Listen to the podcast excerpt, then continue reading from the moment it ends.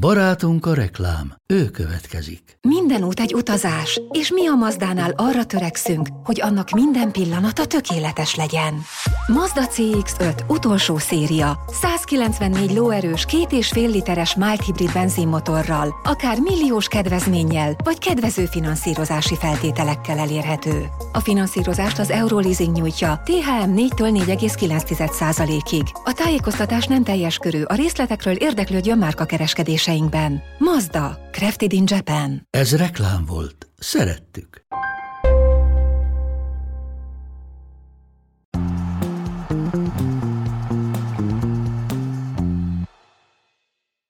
Egy hét kihagyás után újra itt a bajnokok rizsája, nagy szeretettel köszöntünk titeket újra. Két negyed döntősünk már megvan, a Chelsea a Dortmundot győzte le, a Benfica pedig a Brüst hát ők nem csak legyőzték, ők inkább a földbe gyalulták, a földbe döngölték, lemosták, lesöpörték, és minden hasonló. Lehet, hogy arról kevesebbet beszélünk, hiába a több gól. Kezdjük a Chelsea Dortmunddal, bár nem az kezdődött előbb, mert hogy elkéstek kisé a Dortmundiak. Szerintem idén sem először fordul elő az, hogy Londonban egy hétközi meccsen valakinek a busza elkésik. Most hirtelen nem jut eszembe, és meg sem néztem, hogy melyik volt az a meccs, de volt már egy ilyen, hogy, hogy valakinek a busza a londoni forgalom miatt késett. A, azt tudom, hogy a Guardiola panaszkodott emiatt, hogy Londonon hosszabb idő átjutni, mint hogyha bármelyik ilyen vidéki ö, csapathoz vonatoznának, vagy valami hasonló történt. Itt a megoldás, tessék. Jó, 10 perccel később kezdődött egyébként, és az sem biztos, hogy nem a Dortmund trükközött ezzel, mert aztán meg már azt lehetett látni, hogy ők nagyon korán odaálltak a játékos kiáróba, de, de azt hiszem, hogy ez kevésbé volt a meccs végkimenetele szempontjából meghatározó. Azt kell előre leszögezni, hogy, hogy azért Potter jövője szempontjából nagyon-nagyon fontos volt. Tehát, hogy ha itt kiesett volna a Chelsea, akkor pont közben látom a meccs utáni ünneplés képeit, azért Potter most nagyon-nagyon megnyugodhat, azt hiszem. Ha már ilyen képi anyagokat emlegettél, szerintem a messze legbeszédesebb ilyen szempontból az volt, amikor Havertznak az újrarugott büntetéje után volt egy ilyen közeli kép arról, hogy Potter nem mert oda nézni. Na most nem tudom, hogy ez alapvetően a havertz való viszonyát írta le inkább, vagy az ő érzelmeit a saját munkájának a biztonságával kapcsolatban, de hát már a, a hétvégén a Leeds United ellen, és itt most a, a hétközben is egyértelműnek látszott, hogy itt most tényleg nyernie kell, mert, mert lassan elérünk egy olyan pontra, ami már a vezetőségnek is arcvesztés lett volna. Az egészen biztos. Az valahol talán arcvesztés mindig, hogyha hazai pályán úgy érzi egy csapat, mint hogyha idegenben lenne, már pedig a Dortmund szurkolók azért kitettek magukért, tehát rajtuk ez egyáltalán nem múlt. Viszont a Dortmundnak az nagyon-nagyon rossz hír volt, hogy Brandt az ötödik percben lesérült. Nem tudom, szerinted ez mennyire változtatta meg a meccsképét. Azért Gio Reyna itt a félidőben is elhangzott talán a stúdióban, hogy, hogy érdemben nem tudott hozzátenni ehhez a meccshez, és lehet, hogy hasonlóak Brántal bizonyos dolgokban, de, de az a kreativitás, az a gyorsaság, ami Brandban, főleg az utóbbi meccseken kijött a Dortmundnál, erről beszéltünk talán hétfőn is Lukács Viktorral, hát az itt, az itt nem volt meg. Persze, szerintem mindenféleképpen belejátszott abba, hogy azért a Dortmund előrefelé még talán annyit sem nagyon tudott kezdeni ezzel a meccsen, meg a Chelsea-vel, mint az odavágón, és Brandt tök egyértelmű, ahogy azt tényleg mondtad, a hétfőn is megbeszéltétek, hogy itt kreativitás terén messze a legfontosabb játékosa szerintem a Dortmundnak most már jó hetek óta, úgyhogy szerintem teljesen magától értetődő, hogy az ő kiesése az ilyen szempontból nagyon meglőtte őket. Úgyhogy az a picit ilyen tilitoli ötlettelenség, ami azért Terzicsnek az első időszaka, meg a, itt a második időszaka során is egyszer-egyszer látható, az most is megjelent. Menjünk bele itt egy kicsit még a dolgokba, azt illetően, hogy a Chelsea mivel próbálkozott, mert nem egyértelmű továbbra sem, hogy Potternek van egy szilárd elképzelése, vagy alkalmazkodik esetleg az ellenfelekhez. Most Hát én 5-2-3-at írtam föl, de ezt többféleképpen is lehet itt értelmezni. A lényeg, hogy három belső védője volt a Chelsea-nek a, mai meccsen, és ez nagyon kifizetődő volt.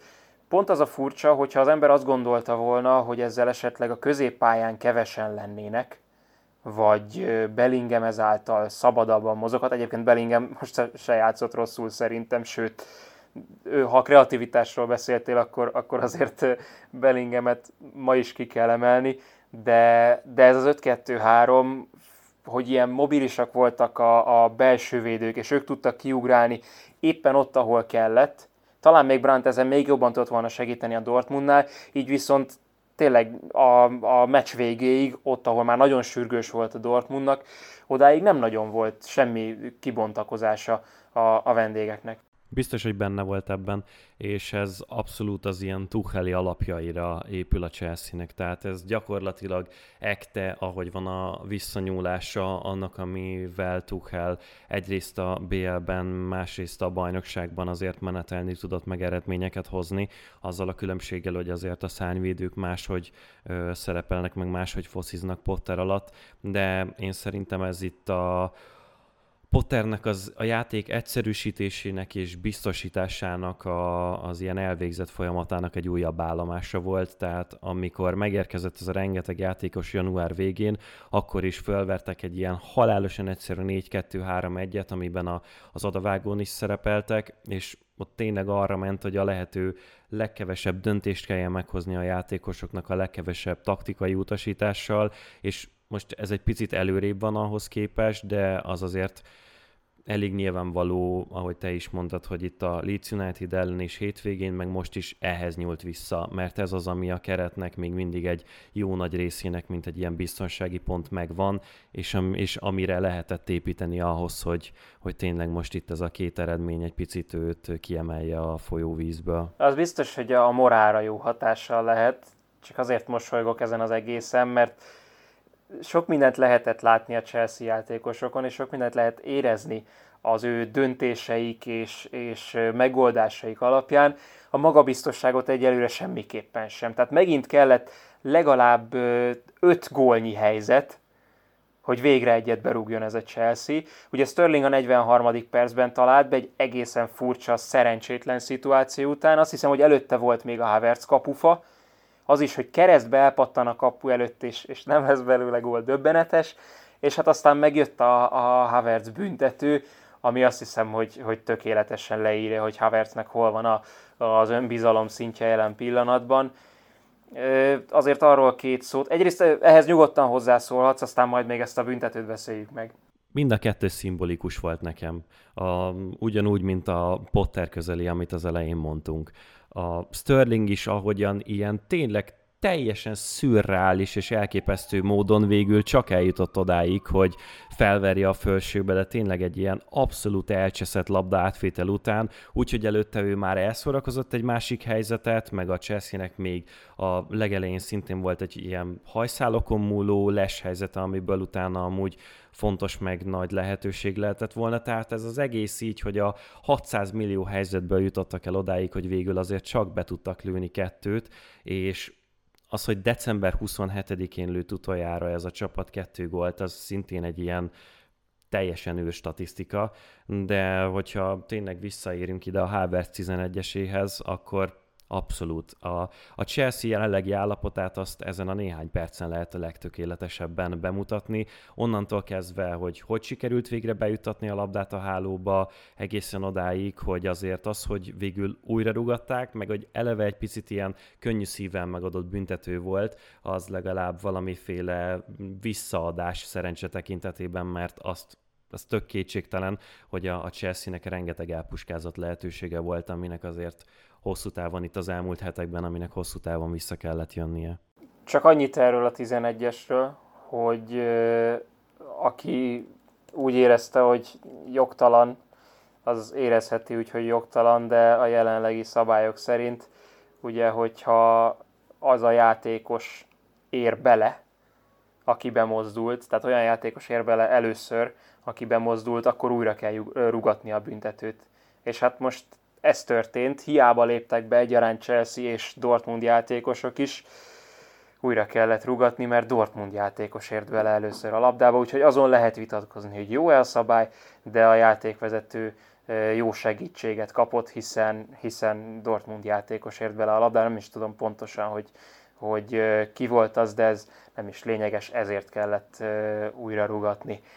Na de akkor nézzünk át a túloldalra, a másik meccsre, Benfica Brüzs, Lisszabonban természetesen, amin sok-sok statisztika volt itt, ami, ami szépen nézett ki, de amin a leginkább megdöbbentem idén, vagy most a meccsen, hogy ugye 42 meccséből amúgy is csak egyet veszített el a Benfica az idényben, de a Dalusban 19 tétmeccset játszott ebben a szezonban, és a 19-ből 17-szer legalább két gólt szereztek.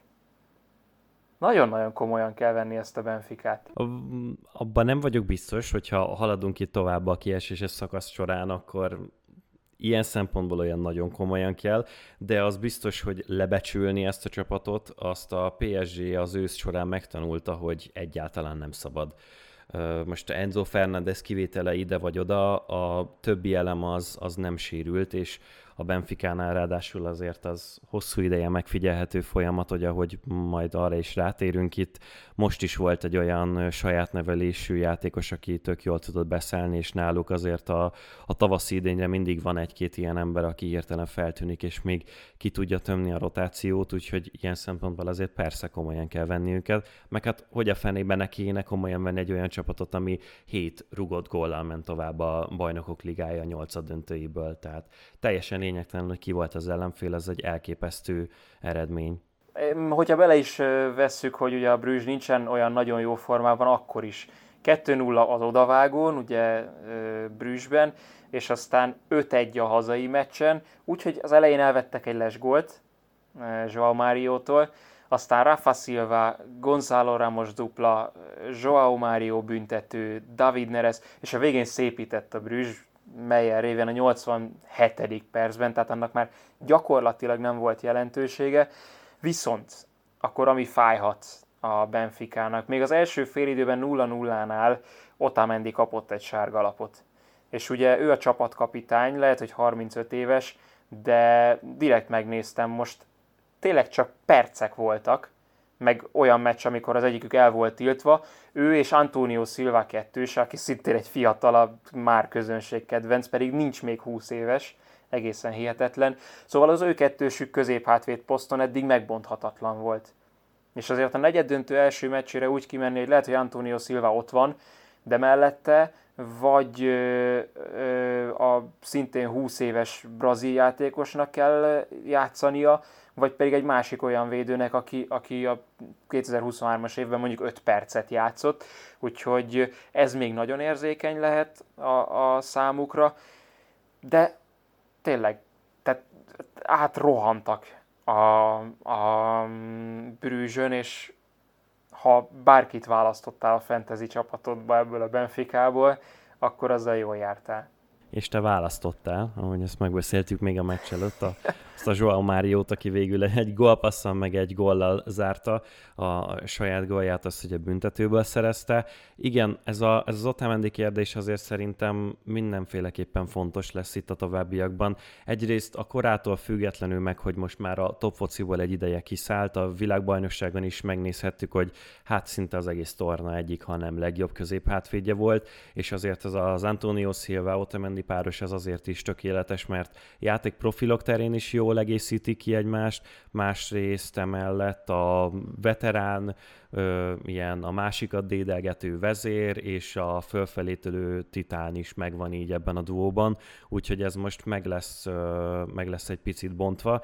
Aki viszont szeretne egy kicsit scoutingolni egy top csapat szurkolójaként a jövőre, az most ettől függetlenül is nézze meg Antonio Silvát, mert így egy jó nagy adag felelősséget fog kapni a nyakába pluszban, és hát ő lábbal is, meg, meg védőszkillekben is egészen zseniális, és, és eléggé valószínű, hogy nem soká, néhány éven vagy néhány hónapon belül valami gigantikus összegért fogja elvinni őt valaki. Hát egy körben még biztos, hogy megnézhetjük őket, úgyhogy olyan nagyon aggódni nem kell. Két továbbjutó tehát megvan, a Chelsea kiütötte a Dortmundot, úgyhogy a Dortmund megint nem megy tovább, még a negyed döntőbe se, pedig ugye ők még tovább álmodnának. A Benficát viszont én azt hiszem, hogy izgulnak, hogy ki lesz a következő körben, de bárki legyen az, ott sem mehetnek biztosra. Holnap, vagy hát aki szerdán hallgat minket, annak azt mondom, hogy ma folytatódik a kieséses szakasz, a nyolcad döntők második meccsével, ugye a Bayern otthon Münchenben játszik a PSG-vel egy nullás előnyből, és Tottenham Milán van még Londonban, helyszíni tudósító ott is a teljes terjedelemnél. Tibiék majd lehet, hogy később beszámolnak arról, hogy mi is történt. Ott a Milán van előnyben, tehát a Londonban vendégcsapatként játszó olaszok. No de akkor ennyi volt már a bajnokok rizsája, köszi Bence. Jó estét, vagy jó éjszakát annak, aki este hallgat minket, aki meg reggel annak Vagy jó reggelt, szép aki napot. holnap. Így van. Sziasztok! Holnap találkozunk. Ugyanígy. Sziasztok! Ez a műsor a Béton közösség tagja.